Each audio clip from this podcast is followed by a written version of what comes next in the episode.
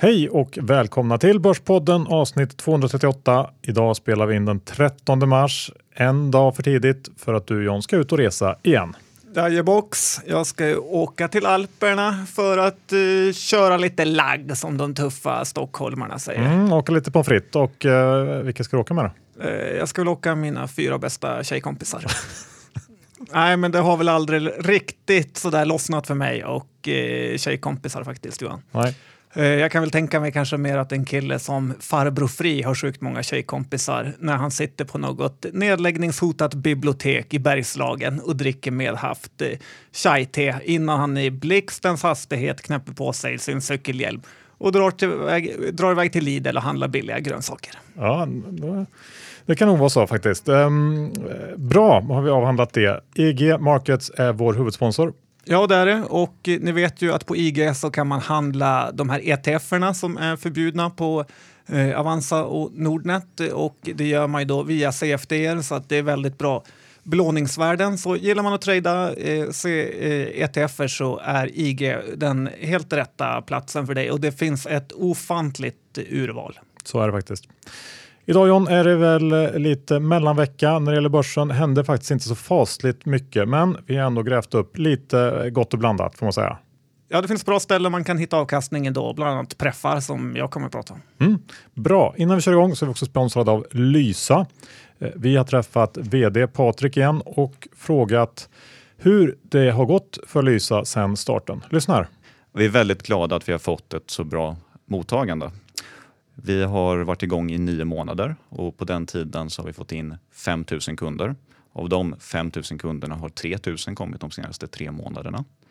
Vi förvaltar nu 400 miljoner och av våra kunder är det 2 000 som sätter in pengar med oss varje månad.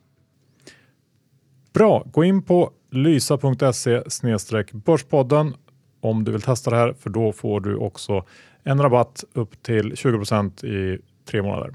Ja, det är ett väldigt bra ställe och du kan månadsspara så lite som 200 kronor i månaden. Jag ja. gör det. Yes, nu kör vi igång dagens avsnitt. Johan Dr. Bass Isaksson index står i nästan 1600, kring 1590 och börsen är upp för sjunde dagen i rad. Ja, förra veckan pratade jag lite om hur värdelöst det är att uh, tro saker om vart börsen ska. Uh, och uh, ja, det här var väl ett klockrent bevis på det. Vi fick ju en monsterstark vecka förra veckan, eh, tvärt vad jag trodde och allt känns som att det är tillbaka till normalt igen. Det var ju den här starka jobbrapporten i USA med lite lägre löneökningstakt än väntat som på något sätt blåste bort de här små inflationsrädslan eh, som vi hade. Och eh, nu är det ju eh, sån här kallad Goldilocks marknad igen. Ja, det är lite spännande hur först kommer en jobbrapport som är jättebra, då kraschar börsen. Sen kommer en till jobbrapport som är bra, då går börsen upp. Ja, precis. Så är det. Eh, men jag tänkte prata lite grann om håsens moder, det vill säga USA. Nu när det ändå är där som det mesta händer. Um, i USA så är det ju verkligen techbolagen som leder marknaden. Eh, för den här uppgången som vi haft i USA är allt annat än bred. Precis allt handlar om tech nu och eh, jag såg att tech är en enda av 11 sektorer i S&P som har tagit en ny high på slutet. Eh, vet du till exempel hur mycket Netflix är upp i år John? Nej, men det känns som en kanske 50 procentare. Ja, det är ingen dålig gissning. 70 procent nästan. Det är alltså en sjua och en nolla. Det är eh, makalöst tycker jag. Är det sen första januari? Ja, precis. Eh, börsvärde på cirka 140 miljarder dollar just nu eller 12 gånger sales. Eh, för det är salesmultiplar man får räkna på. Det finns ju inga vinster att eh, prata om. Um, men det spelar ingen roll och det här bolaget kan ju låna precis hur mycket som helst eh, som man använder för att eh, göra ny content och eh, man använder också det här fantastiska nyckeltalet skuldsättning i relation till börsvärde som vi har pratat om tidigare som någon typ av skruvad indikation på hur låg skuldsättningen är. Eh, men Netflix har ju varit ute och snackat om de här 8 miljarderna dollar som de ska lägga på content i år. Det ska bli 700 original shows som de kallar det. Eh, och eh, ja, det är väl klart att de måste fortsätta att investera i innehåll för att driva på den här tillväxten. Eh, de definierar sin potentiella marknad globalt till 700 miljoner abonnenter och det är tror jag så många som har eh, bredband i världen. Eh, och i slutet av 2017 så låg eh, antalet abonnenter på 117 miljoner lite drygt. Så det är rätt bra jobbat ändå att ha tagit så många får man säga. Men man kan ändå konstatera att det är väldigt, väldigt mycket som måste falla på plats för att den här gåtan som Netflix aktie faktiskt är ska gå att lösa. Eh, och Amazon är också en sån här jättetech-aktie som fullständigt ballat ur på slutet i USA. Upp nästan 40% i år. Eh, börsvärdet närmar sig 800 miljarder dollar och börsvärdet upp 300 miljarder dollar eh, de senaste tre månaderna. Eh, Jeff Bezos eh, har ju en del aktier i Amazon, vet du hur mycket? Nej, men det är väl väldigt mycket om man är världens rikaste man. Ja, hans aktier där är värda 125 miljarder dollar nu och det är nästan en dubbling under det senaste året. Och, um, man kan ju säkert drömma om att Amazon ska ge sig in i alla möjliga olika branscher eh, och måla upp världsherravälde lite överallt. Men det finns ju också en, eh, en verklighet som jag tror kommer att komma ikapp eh, hela den här sektorn, inte bara Amazon och Netflix. Eh, och alla sådana här aktier mår ju som bäst när utrym utrymmet för drömmar är som störst. Jag tror det var Stenbeck som sa att det är mycket lättare att sälja en dröm än en verklighet och det ligger någonting i det. Eh, jag har ingen aning om vad som ska få det här att ta slut. Eh, om det är värderingar eller regleringar, högre räntor eller något helt annat. Men jag tycker man kan titta på graferna i många av de här bolagen och de är paraboliska nu. Det är liksom bitcoin-grafer i många av de här bolagen och det håller faktiskt inte. Nej, kort input där är ju att eh, jag gillar ju ändå Netflix och jag känner ju att deras pricing power är väldigt, väldigt bra. Om de nästan dubblar priset och dubblar sina intäkter så skulle de nog få kvar väldigt eh, många kunder. Eh, vad gäller Amazon så har jag svårt att se att de kan vara bäst på precis allt som finns här i världen. Men eh, man har varit försiktig till Amazon lång, länge, länge och det har ju inte varit man fått betalt för. Nej, precis tvärtom. Uh, när vi ändå pratar USA, Carrie Mattison i Homeland, um, vad har du att säga om henne? Ja, tittar du på Homeland? Ja, men jag har inte börjat på nya säsongen än faktiskt. Nej, den finns ju till och med på SVT Play. Så att, eh, men gillar man produktplaceringar? Och inte på Netflix faktiskt. Nej, Nej. så där ligger de före konstigt nog, mm. enda gången. Men de, gillar man produktplacering så har man ju sett att Carrie Matthewson nu inte bara kan äta litium för sina bipolära problem utan hon måste även ta AstraZenecas eh, preparat eh, Seroquel. Eh, och eh, nu kom det ut idag faktiskt att Astra ska sälja det här preparatet för 500 miljoner dollar USD. Och eh, får tycka att deras PR-avdelning har lyckats rätt eh, bra med den här eh, produktplaceringen. Eh, Seroquel säljer ju självt för 500 miljoner dollar, alltså vad man förväntas få in. Och försäljningen faller snabbt när patentet har eh, gått ut. Astra känns ju egentligen för övrigt som ett av de eh, största eh, bolagen på dekis här på hela OMX30. De, försäljningen på nästan alla deras preparat faller. Eh, jag tänker tillbaka på den här Medimune-härvan de köpte för 16 miljarder dollar eh, som egentligen måste vara ett av världshistoriens eh, sämsta förvärv. Och eh, som aktieägare får man ju vara rädd på att de ska hitta på något nytt. Att Leffe Johansson tackar nej till Pfizers bud eh, på över 600 kronor kan nog också gå till historien som ett jättedåligt beslut. En nyhet under veckan i Sverige, John, är ju att eh, Hemberg slutat på Avanza. Ja, klasse H. Eh, fin kille. Ja. Eh, Hemberg är ju en man som en del älskar och andra eh, inte älskar kan man säga. Eh, jag håller inte med om allt han eh, säger eller gör eller har gjort, men måste nog säga att eh, jag tycker att han har gjort ett väldigt bra jobb på Avanza och säkert lyckats få upp intresset för aktier och ja, onödiga avgifter hos många svenskar. Och, jag noterade också att han direkt sålde sina aktier i Avanza, en ganska rejäl stek. Eh, och gick även ut med en rejält bäsad syn på börsen eh, ganska snabbt där efter att han lämnade Avanza. Eh, så jag tänkte att han, om man vill, kan få ta över Dr. Bass-rollen nu. Jag känner att jag har kämpat med att predika Bass ett bra tag och skulle behöva lite avlastning. Du lämnar över på toppen alltså? Ja, men jag har på något sätt krattat manegen känner jag. Ja, det kan bli en bra karriärmove för honom. Ja, vi får se hur han ställer sig till det. Insiderlagstiftningen John är någonting du tycker mycket om. Eh, den här gången är det väl inte riktigt aktierelaterat men eh. Nej, men jag tänkte på all den här live-betting och bettingen som finns där ute så är det här eh, kanske något man borde titta på med insider-lagstiftning även här. Tar vi Mello som exempel så är det ju en väldig massa personer som har inside info på hur de här olika bidragen ligger till röstningsvis. Det finns ju folk som sköter appen, det finns de som sitter på de olika telefonbolagen, de som håller koll på internation internationella juryn med mera. Så att eh, när man såg att vinnaroddset var 1,05 på Unibet innan vinnaren hade presenterats eh, så känns det ju för oss som aktiemänniskor i alla fall helt inprisat att det var Benjamin Ingrosso som skulle vinna då. Eh, och jag kan ju tycka att det vore ju rätt kul om någon fick två års fängelse för att ha spelat på Melodifestivalen. Jag undrar om det kanske någonsin skulle funnits någon på ett fängelse som var mindre respekterad än just den personen. Vi är också sponsrade av Lendifyon som har en fantastisk andrahandsmarknad som vi i alla fall använder väldigt mycket. Ja, det gör vi. Jag har nog köpt över kanske 130 konton nu till vårt eh, gemensamma konto Johan. Och de har också ändrat eh, där så att man kan både gå ner i pris och upp i pris på kontona man vill sälja. Så att eh, de har förbättrat marknaden ytterligare och det finns ett brett urval på om du vill köpa eller sälja. Så eh, jag tycker det är väldigt, väldigt bra. Vill man in, vill man ur kan man använda den. Lendify.se. Ja, gå in på lendify.se snedstreck börspodden så kan du också få en femhunka extra om du sätter in 10 000 kronor. Mm, det är 5 bara där. Yes. Okej Jon, ska vi börja att snacka om preffar? Eh, du vill ju själv titulera dig som preffkung, så få höra nu. Mm, preffkung, jag säger väl mer expert. Det är inte så bra att vara kung nu för tiden Johan. Nej, expert då.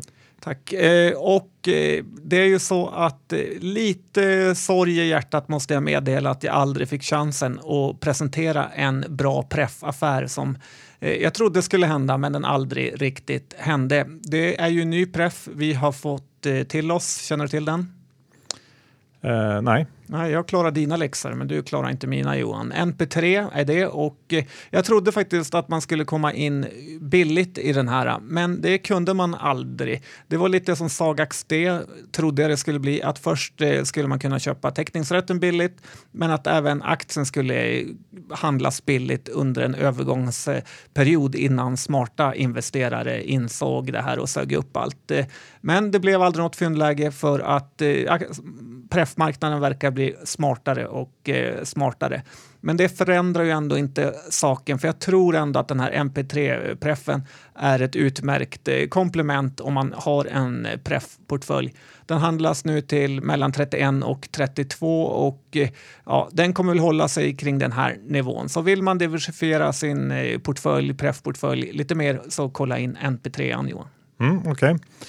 Sen, ja, men sen har vi Victoria Park-preffen som aldrig blivit riktigt älskad. Jag tog och köpte ett gäng i och med en eh, DI köprekade den vanliga aktien och eh, jag tänker ju så här att ju högre stamaktien är värderad eh, desto bättre är det för preffen.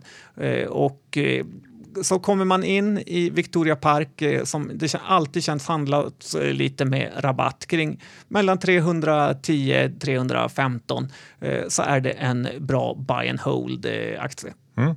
Och slutligen så har vi ju klövern också vad gäller preferensaktier. Och eh, Rutger-rabatten har ju alltid funnits där och den finns väl fortfarande där.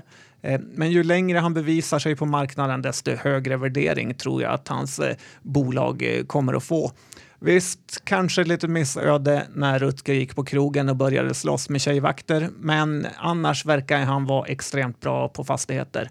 Eh, sen får man väl också ge han lite cred för att han inte gått in och försökt rädda Odd Molly eh, som är hans frus eh, projekt och som verkar vara fullständigt kört i botten. Så det är lite Billions-känsla över det hela.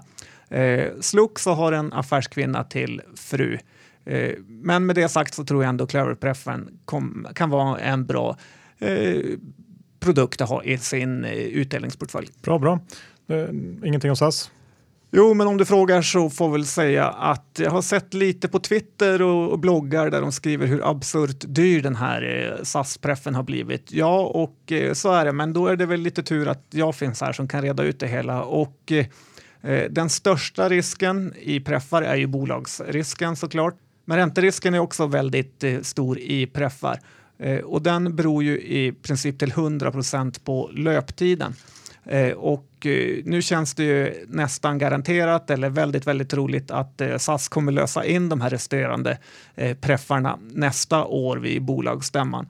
Och då är det ju bara ett år från och med nu som man har Eh, löptid och då får man kring 4,5 procent i SAS-preffen och det är inte så dåligt om man tänker på det sättet. Så därför förstår jag marknadens eh, reaktion Johan. Ja, men bra, bra. Du, jag tänkte ta lite snabbt eh, eh kort spelsvep eller bettingsvep för det har hänt lite grann i eh, Catena Media så lämnade ju Henrik Persson Ekdahl över rodret till Per Hallberg som eh, väl varit vd på Readly fram till nu och eh, jag tycker nog att vi får ge eh, Henrik eh, MVG för sitt inhopp här som vd. Aktien har ju mer eller mindre dubblats under den eh, ganska korta period han har suttit på posten. Så att kul och bra jobbat och så får vi se vad den här nya Per Hallberg kan åstadkomma. Ja, direkt Bråse skrev ner den så kickade han vdn, tog in dubbla aktien, visa vart skåpet skulle stå. Ja, verkligen. Kambi är ju en, en annan spelaktie som har gått bra på slutet, upp eh, dryga 20 procent i år tror jag. Anderström fortsätter tjäna. Ja, och det börjar också trilla in lite fler avtal här inför fotbolls-VM i sommar. Eh, I veckan var det Casumo som skrev på och eh, nu har jag läst flera eh, kommentarer där man eh, spekulerar i att Kambi har hyggliga chanser att ta ATG också under året, vilket i så fall skulle ge ett ganska rejält resultatlyft eh, kommande år. Eh, och den här aktien kan väl säkert vara fortsatt het under våren, även om jag tycker att värderingen är högsta laget. Men det känns som att de har lite momentum nu och det kan nog trilla in lite fler eh, avtal här. Ja, med tanke på hur extremt travintresserad Anders Ström är och hur mycket han bidrar till hästsporten så känns det väl mer eller mindre garanterat att han drar i rätt trådar där. Kan nog vara så. Sen har jag kikat lite grann på bromstillverkaren Haldex eh, som haft eh, kapitalmarknadsdag. Det här bolaget har ju suttit lite i eh, en snegunga kan man säga sen den här utdragna budkarusellen slutade med att budet eh, drogs tillbaks. Eh, men i alla fall, de hade kapitalmark kapitalmarknadsdag i veckan och fokuset där låg väl på bland annat de här stora möjligheterna som öppnas upp om slash när eh, självkörande bilar slår igenom. För tydligen så är bromssystemen i en, ehm, eller det är en komponent i bilen som kommer att öka ganska mycket i betydelse när vi får självkörande bilar och Haldex har system då som kan korta bromssträckan med upp till 15 procent och göra själva inbromsningen lite mer kontrollerad. Eh, det här ligger ju såklart eh, en bra bit fram i tiden men eh, ja, är väl något slags spännande framtidsområde ändå. Sen pratar de också om, om vi ska ta upp möjligheter som ligger lite mer i närtid, så pågår ett skifte i USA där man skiftar till skivbromsar. Spännande va? Ja, för de kör eh, tryckbromsar har jag för mig i staterna. Va? Och det är någonting som, eh, som eh, driver på och är bra för Haldex. Ägarbilden är fortfarande lite stökig i det här bolaget. Knorr Bremse som ju var den aktör som fick dra tillbaka sitt bud. De är, väl, de är fortfarande kvar men är väl antagligen inte några långsiktiga ägare och ehm, Eh, Eh, sen så går det ju inte heller att utesluta ett nytt bud från eh, de här ZF som, eh, som också var inblandade i bud, budstriden. Men man, ja, vi får se vad som händer där. Aktien handlas till ev ebit 14 och P20 på årets prognoser och framstår väl inte i sig själv som särskilt spännande trots den här ganska kassa utvecklingen på slutet. Så att ja, det är om man verkligen vill späcka i bud som man kan gå in här tycker jag. Ja, det känns lite som en mardröm. Budstrid som slutar i inget bud och 30 procent i fallande kurs. Ja, det är inte eh, kul alls. Um, Svolderion, eh, det gamla investmentbolaget. Ja, det är det verkligen. Och eh, de har ju brutit räkenskapsår och därför kom de in med sin rapport nu. Eh, det brukar vara lite kul att eh, läsa just eftersom de har så många olika innehav som jag är negativ till. Eh, sen verkar de ju agera lite som småsparare tycker jag genom att de säljer bolagen som går bra och köper mer i bolagen som går dåligt. Detta kvartal så har de ökat i Itab som har varit ett riktigt sänke medan de har minskat i Nolato som gått som ett skott och även sålt bort sig i Kambi och i Nobina. Eh, så att det känns som att det har varit eh, ganska dåligt agerat. Sen har de också stora innehav i Mekonomen, Serneke, Magnolia, Beijer Electronics eh, och Itab då såklart som jag sa. Så att eh, man får väl säga att Svolder kanske inte tillhör de bästa stockpickerserna där ute. Eh, och även förstå att eh, Svolder handlas med rabatt eftersom de inte tillför något eh, särskilt kan man väl säga, varken ledningsmässigt eh, eller ägarmässigt i bolagen de äger. Så ja, letar man efter ett investmentbolag och investera så fortsätt leta. Ja, bra, vet vi det.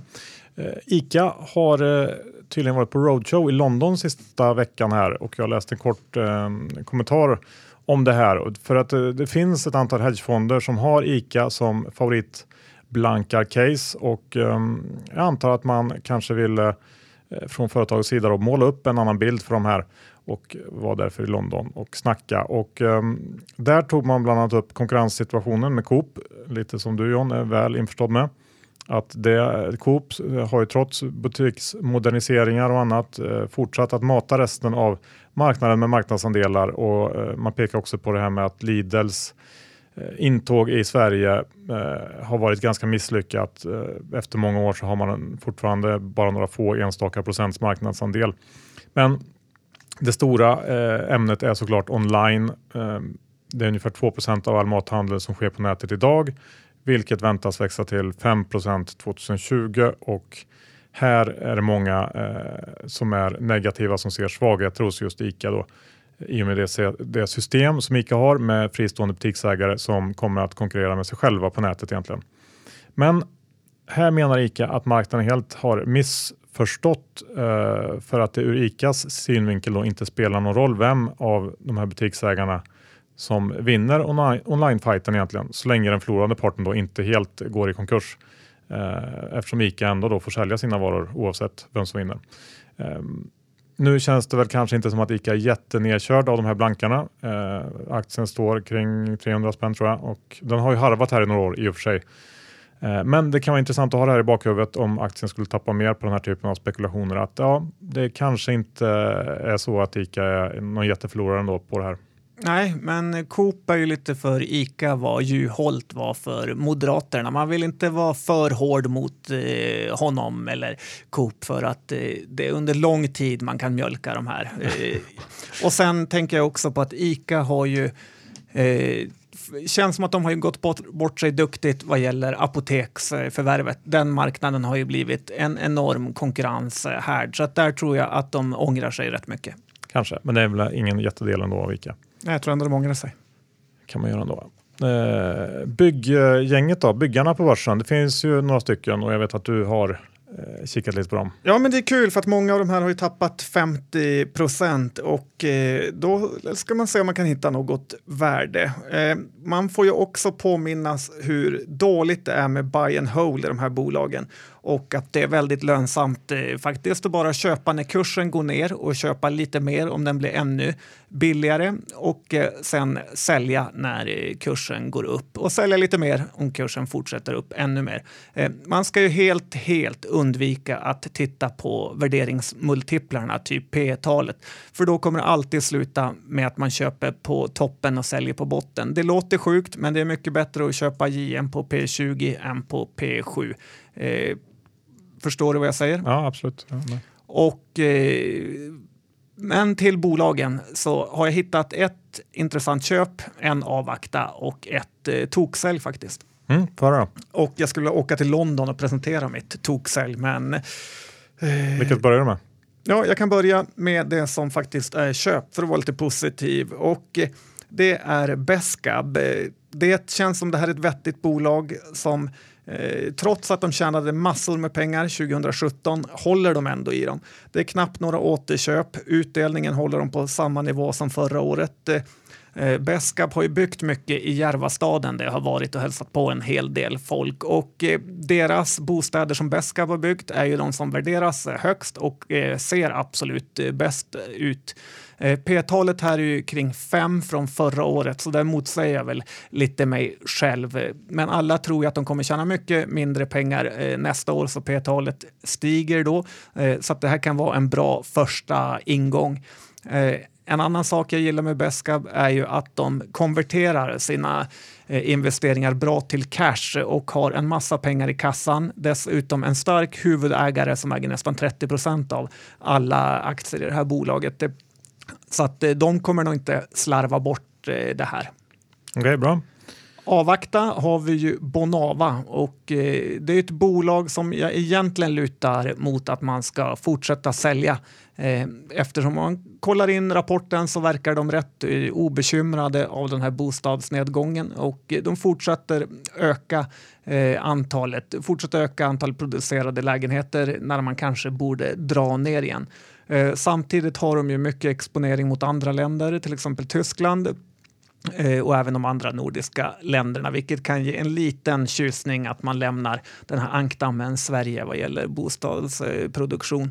Eh, Bonava är också bolaget som har fallit minst av byggarna. Eh, men det man får komma tänka på är ju att till exempel Skanska och de här eh, stora bolagen alltid får en typ av premiumvärdering. Så att Bonava är ju ett väldigt mycket större bolag än de andra. Så att eh, det, är värt att hålla koll på, men absolut inget att eh, rusa in i. Bra. Sen har vi då den som är sämst i klassen. Kan det vara något Göteborgsbaserat? Precis, eh, det känner du helt till. Och det är ju ett väldigt riskabelt bolag som jag ser det och jag skulle gärna vilja åka på en liten blankare presentation av Serneke. Eh, jag har svårt att se egentligen vad marknaden eh, ser i Serneke. Bolaget genererar nästan inget kassaflöde utan det är mycket uppskrivningar och fastighetsvärden. Eh, och dessutom har de ett megariskabelt projekt i form av Karlastaden i Göteborg där de också ska bygga en sån här jätteskyskrapa. Eh, de, mm. de, har sålt 50 procent av det här eh, joint venture-projektet till någon fond, eh, men det ryktas att de har väldigt tuffa villkor på Serneke i det här avtalet för att affären ska bli smärtfri. Eh, Stefan Persson har ju också det här som ett av hans favoritbolag och det är väl kanske ytterligare en varningsflagg numera. Eh, att de delar ut 4 kronor per aktie i det här läget känns ju inte smart då de istället borde hålla hårt i cashen. Eh, om dock, jag säger dock, om Karlastaden skulle gå helt eh, som ett smäck att producera, vilket känns väldigt eh, tveksamt då det knappt går att renovera ett badrum utan att det uppstår en massa problem, eh, så kan det här bli en jättehit. Men jag tror verkligen inte det och eh, det här blir ett eh, sälj för mig. Bra, har vi gått igenom byggarna. Jag tänkte avsluta John, med en, eh, en retailaktie. Vi går ju snart in i rapportperiod för många retailbolag och jag har kollat lite på MQ inför eh, fredagens rapport här. Eh, den här aktien har ju gått riktigt uselt i år, eh, pådrivet av generellt dåligt sentiment i, i den här branschen och fortsatt svaga marknadssiffror också. De sista siffrorna pekar faktiskt på en nedgång inom klädhandeln i Sverige i storleksordningen på 6 67 procent under perioden december till februari och det är där förväntningarna på MQs like-for-like-försäljning också ligger här inför rapporten. Och Det jobbiga med den här minskade försäljningen är ju att även om det totalt sett bara är några procent på topline så slår det betydligt hårdare mot vinsten och vinstestimaten har jag sett eh, kommit ner rejält i år. Så även om aktien handlas lågt, ja, i alla fall optiskt på de prognoser som finns, så tycker jag att osäkerheten är alldeles för stor här och eh, dessutom så känns det som att MQ, som vi varit inne på tidigare, är en av de kedjor som är absolut sämst positionerade eh, i den här omvandlingen som pågår. Så att eh, stay out eh, känner jag inför MQs rapport. Mm, du kommer inte köpa några Bondelid-tröjor? Inte närmsta tiden. Slut på avsnitt 238. Vi har en huvudsponsor i IG Markets. Gå in, ladda ner appen, kolla runt. Trada ETFer som du inte kan göra någon annanstans. Precis. Och glöm inte bort Lysa, vår härliga robotrådgivare som är bäst i klassen, i alla fall enligt oss. Gå in och testa själva på lysa.se börspodden. Eh, då får du upp till 20% rabatt i tre månader. Eller varför inte tipsa en eh, vän eller släkting om det här. Mm, jag har det, jag tycker det är jättebra och eh, man kan swisha eller månadsspara. Så är det. Och Lendify, deras andrahandsmarknad är riktigt bra. Det gör att även om man eh, först har tänkt sig att man ska vara långsiktig så kan det ju hända saker som gör att man måste eh, frigöra lite kapital. Då finns andrahandsmarknaden där för dig och eh, John finns ibland på andra sidan och köper. Mm, rätt ofta faktiskt. Lendify.se snedstreck Börspodden det också så får man en liten extra insättning om man stoppar in eh, 10 000. 500 kronor extra blir det. Mm, det är bra. Ja. John, eh, har du några innehav av de vi har pratat om? Eller är kort för den delen? Ja, jag har lite preffar. Jag har eh, Victoria Park-preffen. Okej. Och jag har inget av de bolagen vi har pratat om idag. Kul för dig. Ja, ha det så gött i Alperna. Tack så mycket. Vi hörs. Hej då!